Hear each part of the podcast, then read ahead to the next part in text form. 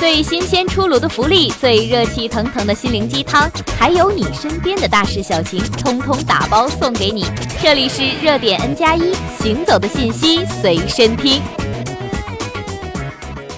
大家好，欢迎收听热点 N 加一。财政部网站十五号消息，住建部、财政部、人民银行日前联合印发了关于改进住房公积金缴存机制，进一步降低企业成本的通知。通知明确了延长阶段性适当降低企业住房公积金缴存比例政策的期限等，改进住房公积金缴存机制的举措。通知明确，延长阶段性适当降低企业住房公积金缴存比例政策的期限。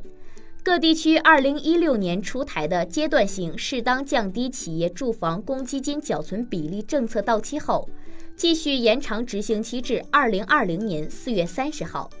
各地区要对政策实施效果进行评估，并可结合当地实际进一步降低企业住房公积金缴存比例。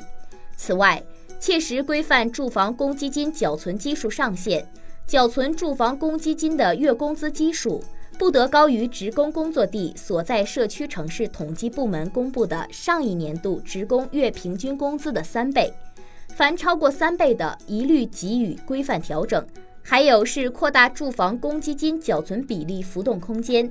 住房公积金缴存比例下限为百分之五，上限由各地区按照住房公积金管理条例规定的程序确定，最高不得超过百分之十二。缴存单位可在百分之五至当地规定的上限区间内，自主确定住房公积金缴存比例。最后是提高降低住房公积金缴存比例和缓缴的审批效率。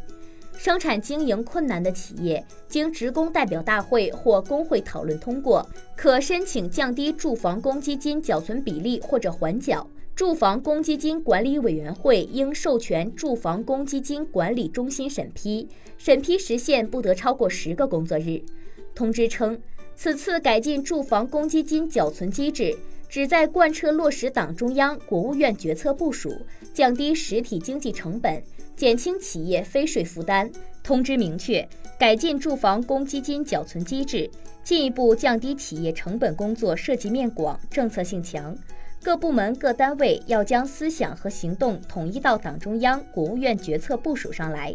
按照职责分工，周密组织实施，加强政策解读，切实抓好落实。各省、自治区住房城乡建设厅和直辖市、新疆生产建设兵团住房公积金委员会要在二零一八年六月底前将落实情况报告给住房城乡建设部。